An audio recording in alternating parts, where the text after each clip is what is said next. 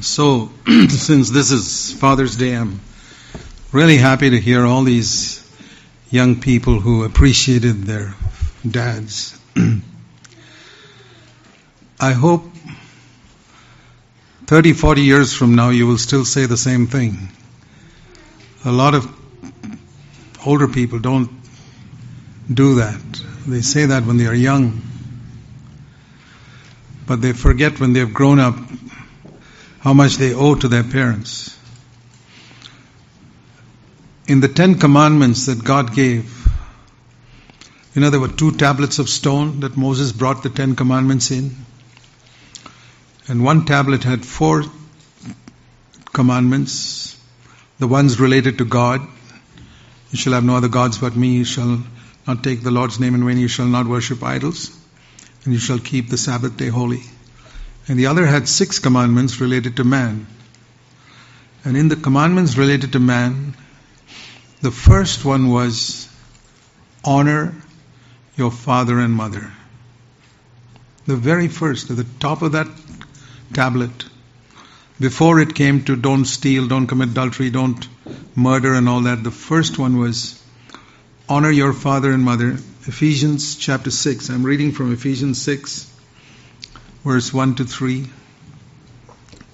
Children, obey your parents in the Lord, for this is right. Verse 2 Honor your father and your mother. And if this is going to be a new covenant church, every child here must learn and be taught to honor their father and mother. And while they're at home, that includes verse 1 obedience to your parents.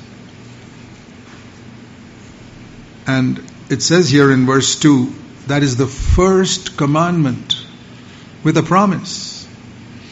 You know, I told you the second tablet that Moses brought down had six commandments for man, and the first one was honor your father and mother. And it says in all those six commandments, there was only one commandment that had a promise attached to it. The others were just commandments. Don't kill. There's no promise attached to it. Don't steal. No promise attached to it. Don't covet. No promise. But the first commandment had a promise attached to it. The only one. And the promise is in verse 3, Ephesians 6 3, that it may be well with you and that you may live long on the earth. So it's speaking about spiritual well being and physical well being and health. How can God ensure that some child who's honored his father and mother will live long on the earth? How can God ensure that unless He's deputed his angels to protect that child from accidents and sicknesses that could kill him off early. I want to say to all of you who are growing up, who are old enough to understand, some of the children are too small, but we parents have to teach them from childhood to honor and obey their parents, to speak respectfully to their parents. They, they're children, they don't know. They don't know these commandments. Who's going to teach this commandment? Fathers. It says there in verse 4 Fathers, bring up your children in the instruction of the Lord.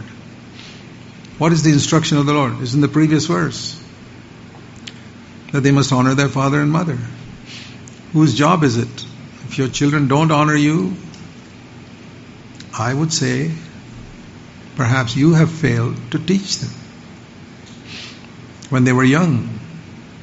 We have to teach them obedience when they are one year old. One year old children understand the meaning of the word no. I've seen that with my children and grandchildren as well.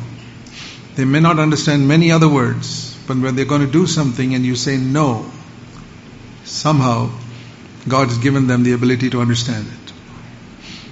And to speak respectfully, always to parents. Never, never treat lightly when children dishonor their parents. It's one of the very important things fathers must remember on Father's Day. Don't wait till they are 12, 13 years old. It's too late. Start when they are one. And as they grow, you can teach them more and more and more. Honor your father and mother. Obey them as long as you're at home. Once they leave the home, they are not obliged to obey their parents, but they are still obliged to honor their parents. Even if their parents are non Christians, if our parents are drunkards, you don't have to obey them, but you have to honor them even after you've left the home. Even if you're married, you still got to honor your aged father and mother. That it may go well with you. And it, there was a commandment in the Old Testament that if you spoke evil about your father and mother, you'd be punished severely. When you live at home, you can see many faults with your parents, as if you have no faults yourself. It's good for us to judge ourselves. And so, one of the earliest sins that was punished in the oh, Bible was when Noah's son Ham saw his father drunk and lying naked. And he went and spoke about it to others. You read about it in Genesis chapter 9. And he was cursed. And his children were cursed. Because he exposed the nakedness of his father. Was his father doing the right thing? No. Was it right for a godly man like Noah to be drunk and to lie naked? No. But was he just going to look at that one thing that Noah did? Had Ham, who's reported that fact, forgotten that it's because of his father that he was alive when everybody else on earth was killed? Who was the one who taught him to get inside the ark before the flood came? His father. And his father had been faithful for 120 years, preaching that truth when everybody made fun of him in the world and mocked him. And Ham forgot all about that in one moment, just because he saw his father naked. I want to say to you, brothers, it's very easy sometimes to forget all the good that somebody's done to us because we see one wrong thing in that person. That's human nature. I heard a story once of a teacher holding a big white board in front of the students with a small black dot in a corner. And he asked the students, write down on a piece of paper what you see. And all the sharp eyed students wrote on that piece of paper, I see a black dot in the corner. And then she collected the papers and said, Every one of you saw the black dot in the corner. Not one of you wrote, I see a big white board.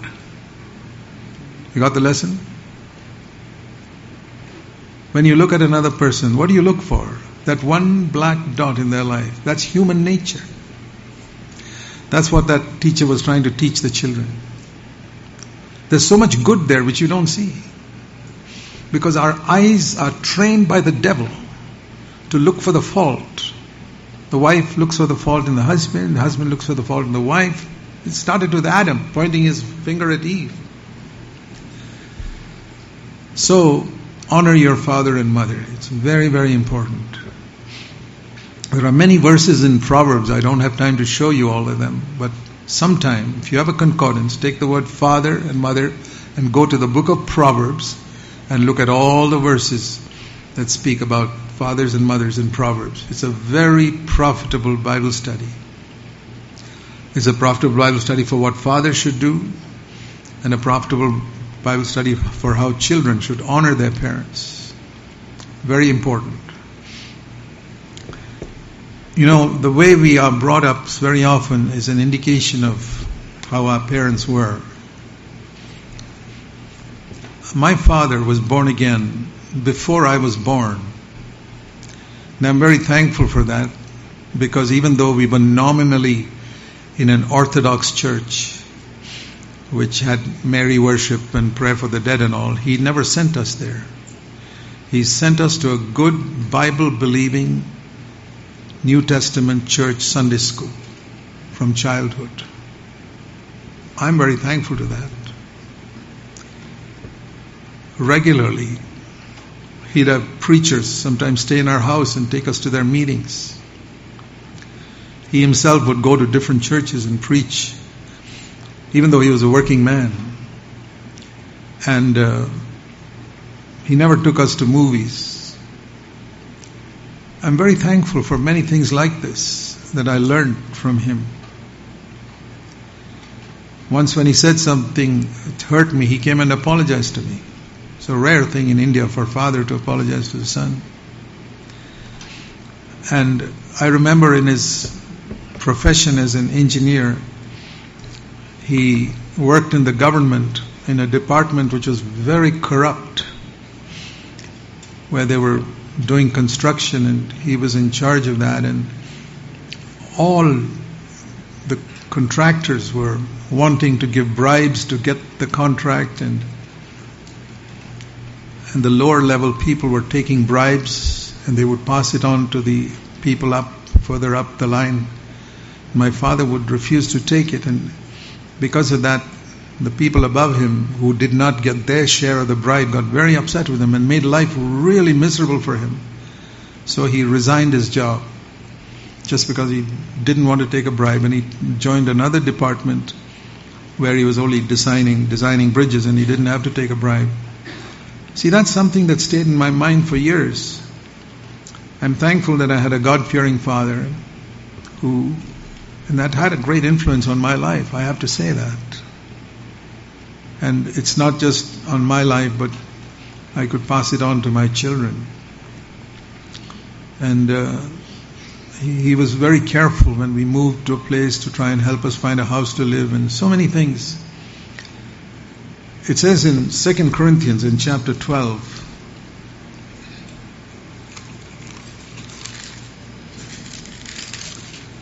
and verse 14, in the last part, 2 Corinthians 12, 14. You know that Jesus said, Do not lay up treasure for yourselves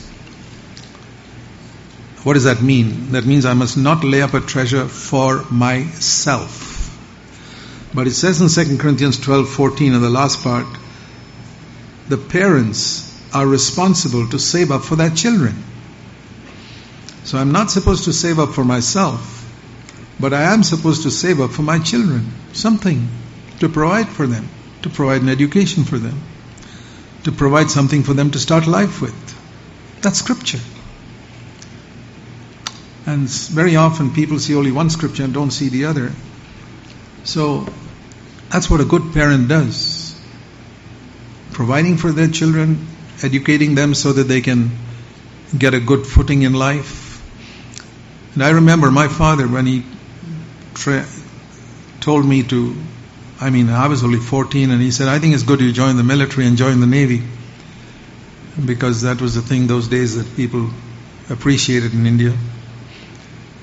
And because India was a, basically not a country that went to war for in generally but that didn't have so many enemies etc so there was not much danger of people in the Indian military losing their life in the navy especially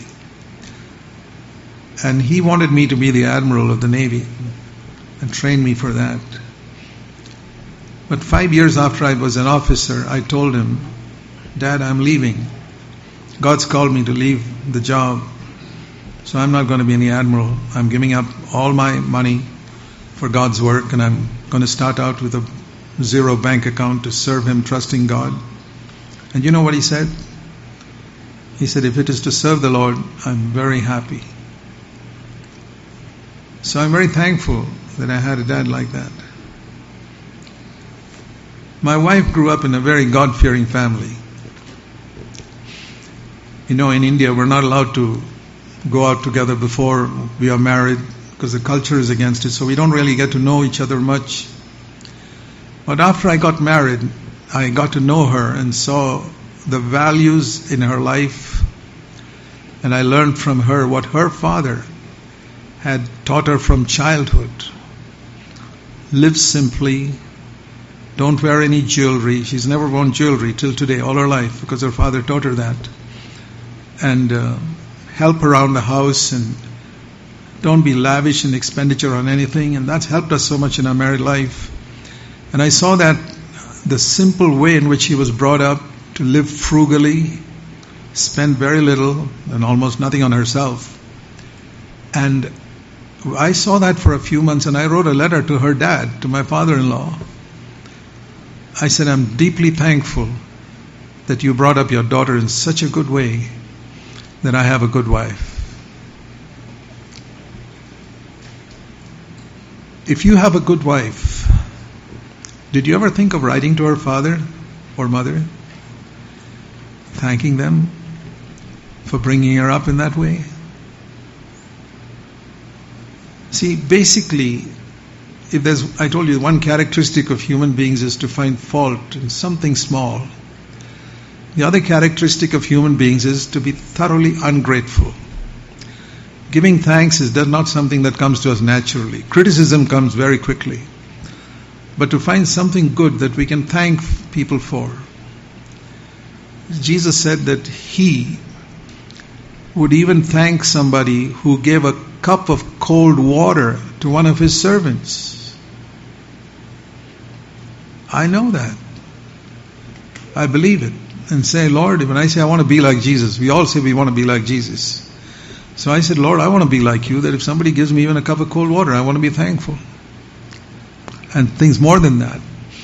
I've sometimes written to, on a New Year's Day greeting to someone, uh, Brother, I remember 25 years ago when I came to your place and I needed to go to see my son who was in a college.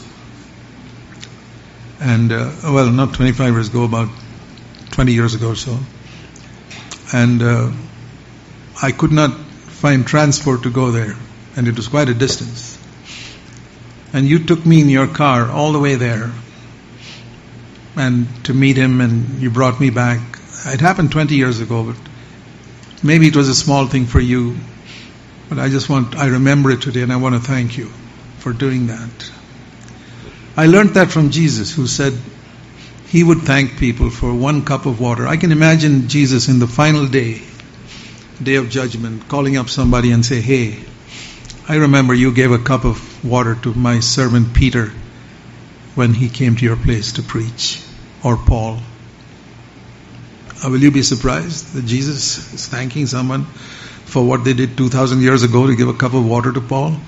That's how Jesus is. It's the exact opposite of human nature. Honor your father and mother all your life. It's very, very important. I, and as parents, let me say a word to fathers. What is the great thing we can do to our children? To teach them and to play with them. I was very excited when I heard one child say that he saw his father playing games. Yeah, that's very good. I know he doesn't do that all the time, otherwise he wouldn't be able to earn his living. But uh, I used to play cricket with my children. It's, it's, one of the best ways to get friendly with your children. Play games with them, whatever at their level.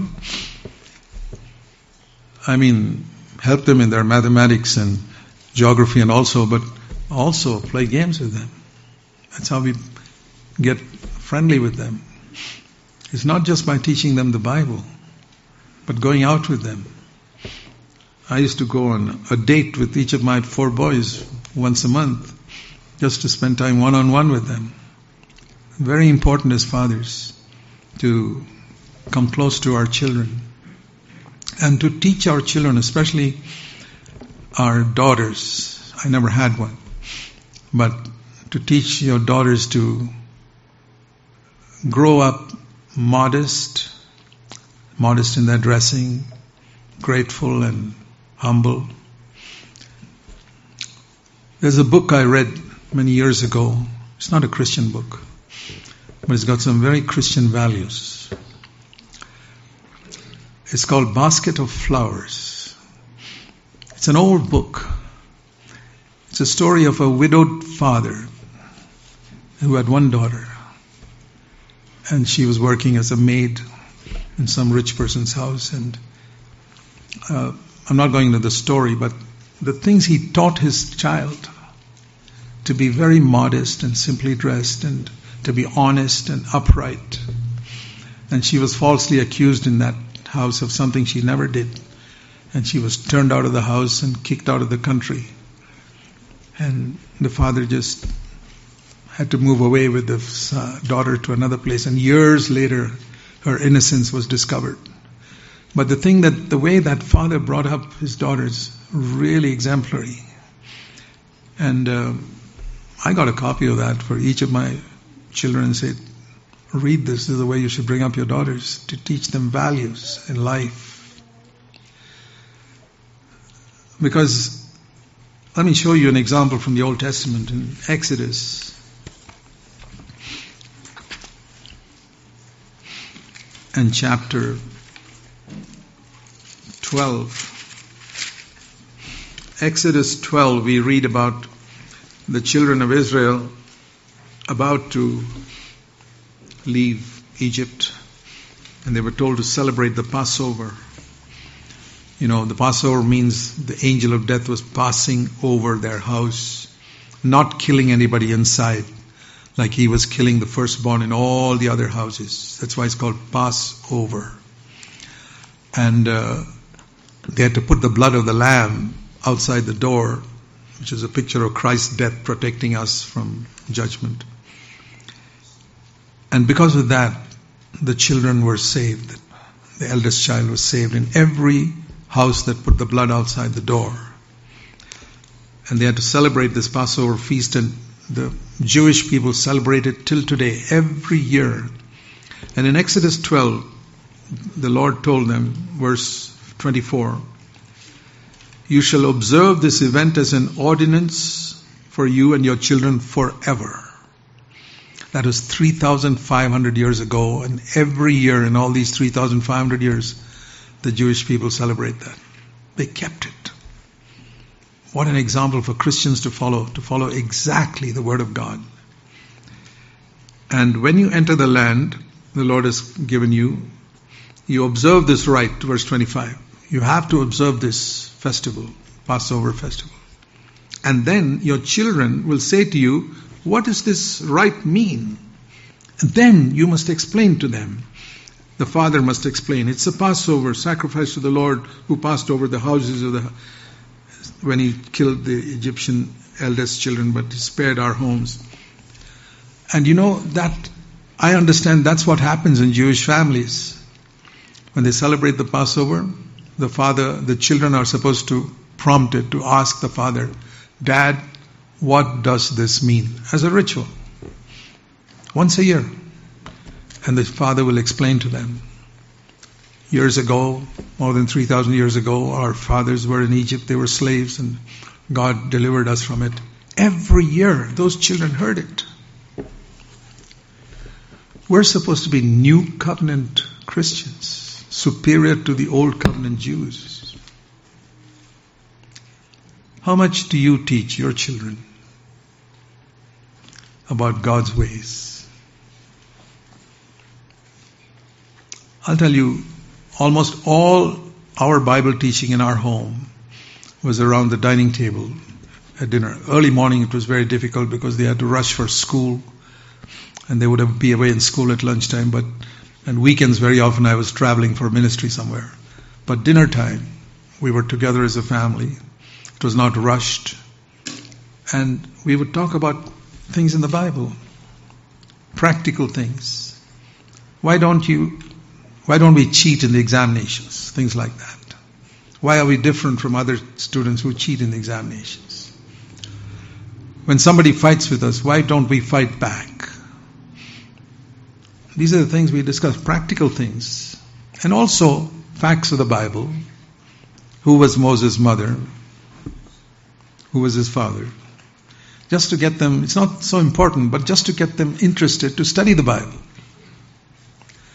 Because you ask them some, I mean, if you ask them a question like, who is Jesus' mother? They know the answer to that, but Try and ask them who's Moses' mother. Then they'll go to the Bible.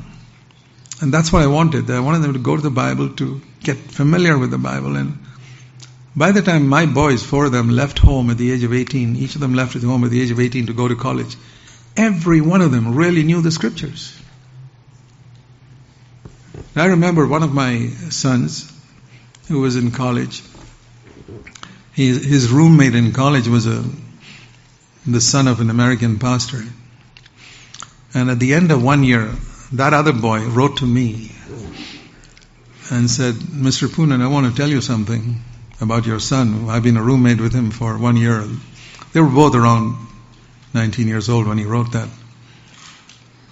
He said, I tell you, he really knows the Bible. He taught me a lot of things I didn't know. And the other thing he taught me was to honor my parents, the way I saw him honoring you. So I was very happy to hear that. There's so much, you know, that we can instill into our children as fathers. Bring up your children in the instruction of the Lord. That's what we must remember on Father's Day, our responsibility.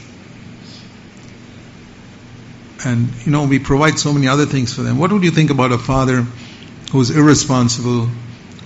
He earns money in his work and spends it all on drink. There are fathers like that, you know. I've heard of many fathers like that. And the house is in a shambles because all the money is wasted on drink and the father is drunk lying there. Well, we can say we, we don't we're not like that. I don't think any father here is like that. But what do you actually teach your children? When your children leave home, I'll tell you, the years fly very quickly. Very quickly. Suddenly the nest is empty. And if you have not made use, full use of the time they are with you, you're not going to get them to listen to you when they're 20 years old if you don't get them to listen to you when they are two years old. Very, very important. So, fathers, take time to instruct your children, and that instruction includes recognizing what, appreciating the good they do. I don't believe we should ever compare our children with any other child in our family or with anybody else. If they're good, appreciate them, but don't compare them and don't tell one child, why aren't you like him? That's one of the worst things a father can ever say. Why aren't you like your elder brother? Or why aren't you like your younger brother? You're going to make your children enemies for life. Because that one will be jealous and upset that you're comparing him or her with another sibling. You have to be wise as fathers express your appreciation for them in private. Definitely appreciate and encourage them. But don't boast about them, comparing them with others. Very, very important. We're living in a day when fathers children relationship is broken down tremendously. It's one of the work of the devil. In fact, the Bible says that as you approach the end of time, one of the biggest calamities that's going to happen is the breakdown of relationship between father and son, father and children. Let me show you that in Malachi. Do you know the last verse of the Old Testament? The last verse of the Old Testament speaks about this. Very, very important. Turn to the last page of your Old Testament. Malachi chapter 4 is speaking in verse 5 about the day, the great and terrible day of the Lord. The coming, verse 5, the middle, the coming of the great and terrible day of the Lord. That's the second coming of Christ when he's going to judge the world. So before that happens, he says, I'm going to send Elijah the prophet. Now remember, the Old Testament was spoken in figurative language. Elijah the prophet. Elijah the prophet is in heaven. He's not going to come down to earth. People who go to heaven don't come back here. He came for a short visit when God sent him to the Mount of Transfiguration to see Jesus and Peter, Paul, and Peter, James, and John. But he's not going to come down physically. But the Elijah the prophet spoken of here is a picture of the church, which is going to be a prophetic voice like Elijah. What did Elijah do when all of Israel turned away from the Lord? Elijah brought fire down from heaven and made those people bow down and worship Jehovah. And that's the ministry of the church, the true church. When Christendom is drifting away from God, in those days Israel drifted away from God worshipping idols. Today Christendom is drifting away from God by disobeying scripture. Look at the things that are being taught in many Christian churches today. Terrible things. It started with divorce. Divorce is something Jesus hated. And yet today there are pastors who are divorced sitting in the pulpit. How did that happen in Christendom? Exactly like Israel worshipped idols, Christendom is worshipping idols. Where is the Elijah who will bring fire down from heaven and expose this? Pastors today are just men pleasers, and from divorce they've gone on to so many, I don't want to name them, but you read about them in the papers and then on the internet, the terrible things happening in Christendom today. I'm not talking about the world, I'm talking about Christendom. In marriages, in the sexual area, I don't want to talk about all those filthy things that the devil is promoting everywhere. It's a day when Christendom is drifting away from God exactly like Israel drifted away in the days of Elijah. And the church, the real ministry of the church is to be like Elijah in the to bring the fire of the Holy Spirit down. If you don't have it, don't attempt it. Without the fire of the Holy Spirit, without the anointing of the Holy Spirit, you cannot do this. But this is the job of the church today with the anointing of the Holy Spirit to make people bow down to the true God. How many will listen? The way to life is narrow. Very few find it. There will be a few. And those are the few whom Elijah's, the last days Elijah, the church is going to bring back to God. A prophetic voice is needed. And what is the main thing he's going to do? One of the main things is verse 6, Malachi 4 6.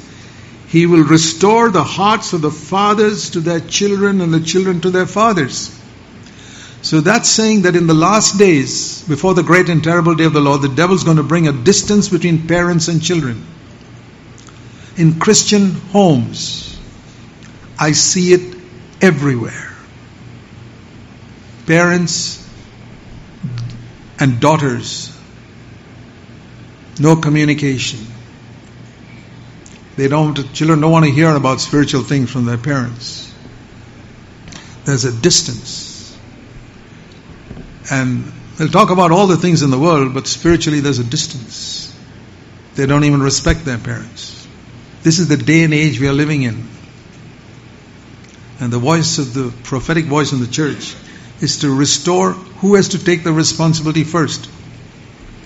I've had numerous parents come and tell me, Brother Zach, my daughter's like this and my son is like this. I say, it says here that the fathers have got to take, make the first move. It's not the children. Stop blaming the children. He doesn't say here he will restore the hearts of the children to the parents. No. Restore the hearts of the fathers to the children first. The fathers have to judge themselves for their failure instead of blaming their children, saying, My daughter doesn't talk to me or my son's not interested in spiritual things. The father has to repent. And that's what the prophetic voice of God in the church is going to do to restore the hearts of the fathers to the children. And then, secondly, the children to the fathers. That's a good thing to remember on Father's Day the father's responsibility to make sure their hearts are restored to their children, they love their children, they take time for, to spend with their children. We hug our little children when they're small. Why, why do you stop hugging them when they're grown up?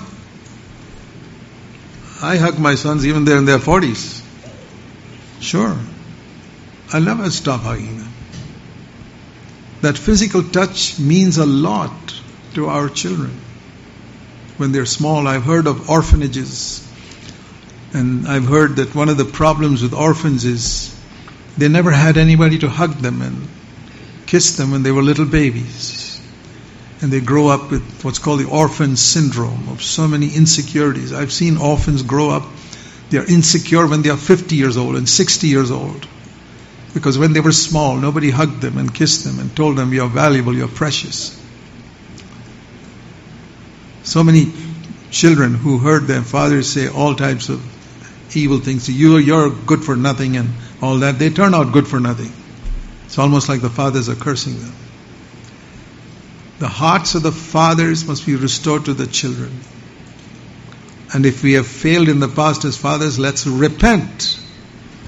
It's never too late to repent. Many people say the last word of Jesus to the church is go into all the world and preach the gospel to every creature, Mark 16, or go and make disciples. That is not the last word of Jesus to the church in the Bible. The last word of Jesus to the church in the Bible is found in Revelation chapter 2 and chapter 3 to five churches. Repent, repent, repent. Don't forget that. The other word is in Matthew 28. He spoke 60 years earlier to go into all the world and preach the gospel before he left the earth. But the last word of Jesus to the church is repent. Turn back from your drifting from the standards I gave you. And I believe there's a great need for fathers to repent and say, Lord, I can't do anything about the years gone by. But I can do something about the years that are ahead of me. I'll never forget when, as a young man, I read a poem. I never for, hesit- I never stop quoting it. The poem is something like this When I stand at the judgment seat of Christ and He shows me the plan for my life that He had planned for me from the time I was converted.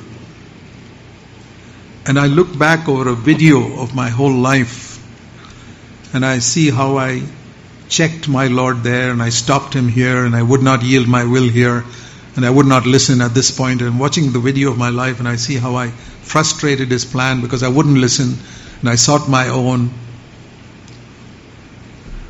Will there be grief and sorrow in my eyes as I see how I messed up the wonderful plan God had for my life and how He led me gently, but I wouldn't listen? And then what shall I do in that day when I stand before the Lord? It's too late. I can't live my life again. So the last verse says, Well, I'm not dead, dead yet. So, Lord, of the years that are left to me, I can't do anything about the years gone by. Thank God I'm not in the grave yet. I have a few years left for me between now and the time I die. I give them to you. I want you to break me. And I want you to melt me and mold me into the pattern you plan for my life. I have repeated that prayer, uh, I mean, that poem to myself for years, in the last 60 years since I was born again, and I first read that. I said, Lord, I don't want to have regret at the judgment seat of Christ and say, Oh, I wish I hadn't done that over there, and I wish I hadn't done this over there, and I wish I had done this over here. I don't want that. Now is the time to wake up. Now is the time to be wise in the way we bring up our children. If your children have some special ability, and you know how children have a great desire to boast about it, to show off to others. Correct your children. Don't ruin them by promoting that type of thing. Let them do well by all means in the athletic field in school or games or in academics, but don't boast about. Don't let them boast about it. Fathers, be wise. Don't ruin your children. Appreciate them in private. But don't puff them up. I'll tell you why. Because God gives His grace only to the humble and he resists the proud. It's a word that I have taught my children from the time they were small. And do you know, even now, I keep telling my children, pursue humility. Pursue humility. I keep writing that to my sons. Pursue humility. Because God will then come behind you and support you. That's the meaning of God gives grace to the humble. He'll come behind you and push you forward. Nothing will be able to stop you. The devil, human beings, bad circumstances, nothing will be able to stop you. if God is behind you, pushing you forward. But the moment you become proud, proud of your intellect or your wealth or your capabilities, or proud that you're better than others, immediately God comes in front and begins to push us back. He opposes the proud. You've already got the devil opposing you. You've got human beings opposing you. You've got circumstances opposing you. On top of all that, you don't want God also opposing you. You're finished. This is the main reason why you find Christians who've been Christians for 25 years not grown spiritually. They're in the same place. It's like a kid sitting in the kindergarten forever. He's 45 years old and he's in the kindergarten. Spiritually, I've seen people like that. They should have been they should have got their PhD by now, but they're in kindergarten spiritually. Because God has opposed them, opposed them, opposed them. Only one reason. They are clever, they're capable, and they are proud of it. Or they've accomplished something in life better than other people, and they are proud of it. God gives grace to the humble. Teach that to your children. I told you I've taught that to my children for my oldest son is nearly 50. This is what I've taught him for all the years from the time he had an age of understanding. Don't ever boast about yourself. Don't, if you accomplish something, don't talk about it to others. Come and tell your parents. We are happy to hear it. But don't boast before others. Don't be a show off. And as you grow up, and I really believe that if we teach our children humility, you'll, you'll see what God will do. Come behind them and keep on pushing them forward. Nothing will be able to stop them. We are concerned that our children should grow up and get a good job, and support themselves. 100% I agree with you. But if you don't have God supporting them, they're going to face calamity. Definitely. Even if they become millionaires and billionaires. No, it's not just enough to earn your living. It's not enough to make money. What about their spiritual growth? Do you want to do you want them finally to stand before the Lord, your children? I'm talking to fathers on Father's Day. Do you want your children finally to stand before the Lord and say, Lord, my dad gave me a wonderful education and he gave us so much money but he never cared much for our spiritual life. Here, here I am, Lord. If I go to hell, blame my dad. Don't blame me. What a terrible thing if a, your child has to say that to Jesus one day. Or maybe your child is saved, but he's missed out so much in life. Lord, my dad never taught me to seek the kingdom of God first. He taught me to seek my own honor and comfort and money first. So I did that. I was young and stupid and foolish, and I thought my dad was wise, and they taught me to seek my own. Make out for yourself. Be better than everybody else. And I did that. And here today, Lord, at your judgment seat, I regret and regret and regret the way my dad brought me up. I don't want to hear any of my children say that to the Lord. And I don't believe they will. Because by the grace of God, my wife and I have tried our best. We haven't been perfect. We've made many mistakes, but we have repented of that. But I'll tell you one thing we have prayed for them regularly. Dear brothers and sisters, there's no need to feel sad, but there's a lot of need to repent.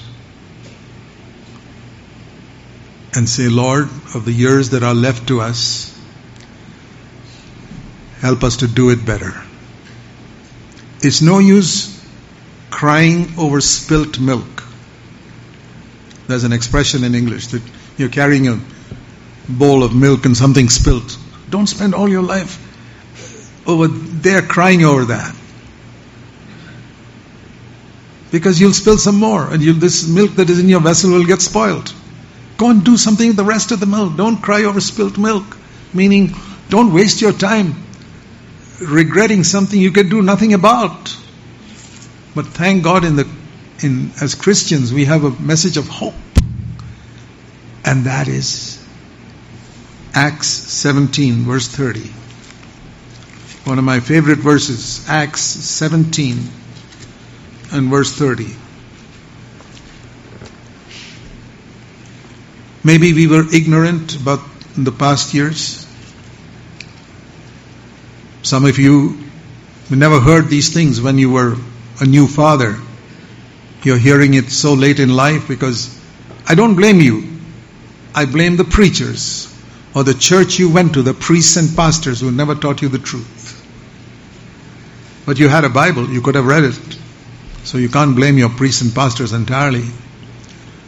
You remember when Lazarus, no, the rich man who went to hell told Abraham in Luke 16, please send Lazarus to go and tell my brothers who are on earth. I've got five brothers and they may come to hell also. He said, tell, take, tell him to go there with one message. Not to do better in their academics. Not to make more money that rich man from hell said, I am here because I did not repent of my sins. Can you please send Lazarus to my five brothers and give them one message, only one, to repent of their sins? And you know what Abraham said? You read that in Luke 16, it's the last verse. They have a Bible. They have a Bible. Why do they need somebody to go from heaven to tell them to repent? The Bible is full of messages. He was referring, those days the Bible was Genesis to Malachi, which they call Moses and the prophets. They can read that. And that's what the Lord says today. Do you need a priest or a preacher to come and tell you? When you were a new father, you had a Bible. Okay. You didn't listen to it. You didn't read the Bible. You didn't value it. At least now value it. Do you read the Bible now? Do you study the Bible at least now? After coming to this church? Have you learned to value it? My whole life has been shaped by this book, God's Word, the Bible. It changed my life, it changed my family life, it changed everything about me, my professional life, everything. Acts 17:30 God is overlooking the times of ignorance those years when you were ignorant, okay, God says, I overlook it. But now, He's telling everybody to repent. That's the message. The last word of Jesus to the church repent.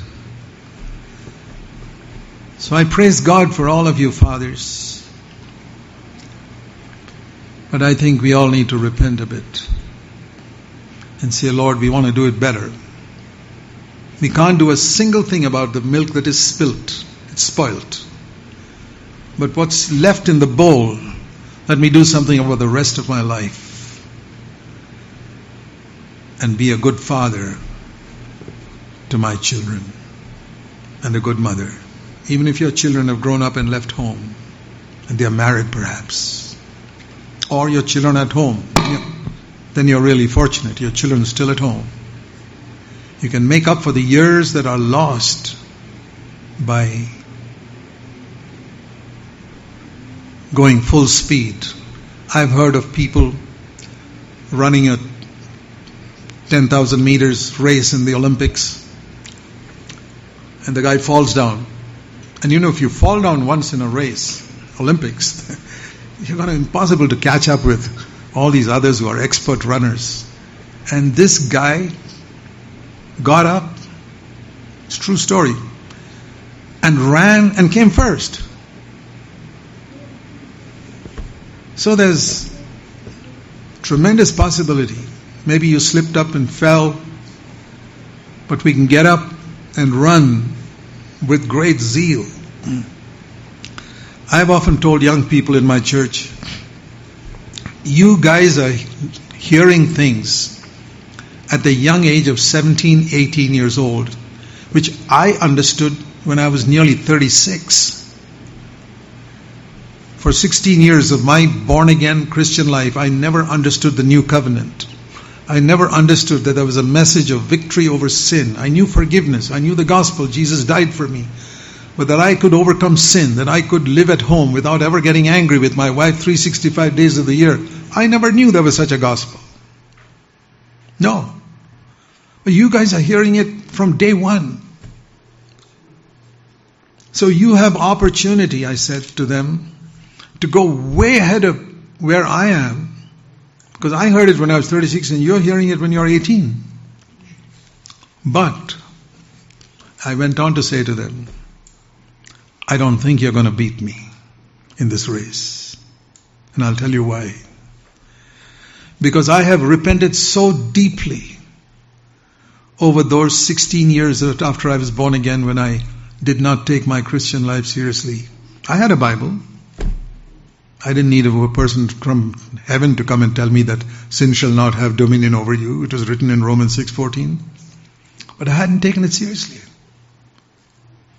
And because of that failure for 16 years in my life where I didn't take it seriously, I have such a deep repentance that I've decided I'm going to run full speed. And that's why I say I doubt whether you guys will catch up with me. Because you have not wasted your life. And you're taking it easy. I find some of some young people who listen to this message, who are in their teens and twenties, this most wonderful truth in the whole world, the most wonderful truth in the Bible that I can that I can have God as my intimate Father, and uh, that I can live an overcoming life like Jesus lived and be filled with the Holy Spirit and anointed. This wonderful message. I find so many people who hear it and uh, take it so lightly. It's like hearing that, well, tomorrow will be a warm day. Oh, okay. It's sad. So I want to encourage you. Take repentance seriously. Turn around with all your heart and say, Lord, I want to be a first class father to my children, even if they are left home, even if they are 40 years old or 50 years old. I want to be a good father, at least from today. A great resolution for Father's Day. And Lord, will you help me? Will you fill me with the Holy Spirit? Do you know that's Ephesians 5:18? Let's look at that in closing. Ephesians 5. It's the only place in the Bible, the only place in the Bible where you have a command saying, be filled with the Holy Spirit. In other words, it's your responsibility. Be filled with the Holy Spirit. Of course, you got to ask God to do that for you. But it's your responsibility to seek God to be filled with the Holy Spirit. And why should you be filled with the Holy Spirit? That comes in the remaining verses. That will help you, wives, verse 22, to be a better wife. Husbands, verse 25, to be a better wife. And fathers, chapter 6, verse 4, to be a better father. To instruct your children right. You see the connection between Ephesians 5:18 and all the things about family life after that? That's the way to have a to become a godly father be filled with the Holy Spirit every day and say, Lord, help me to be the father I should be. Let's pray. Heavenly Father, please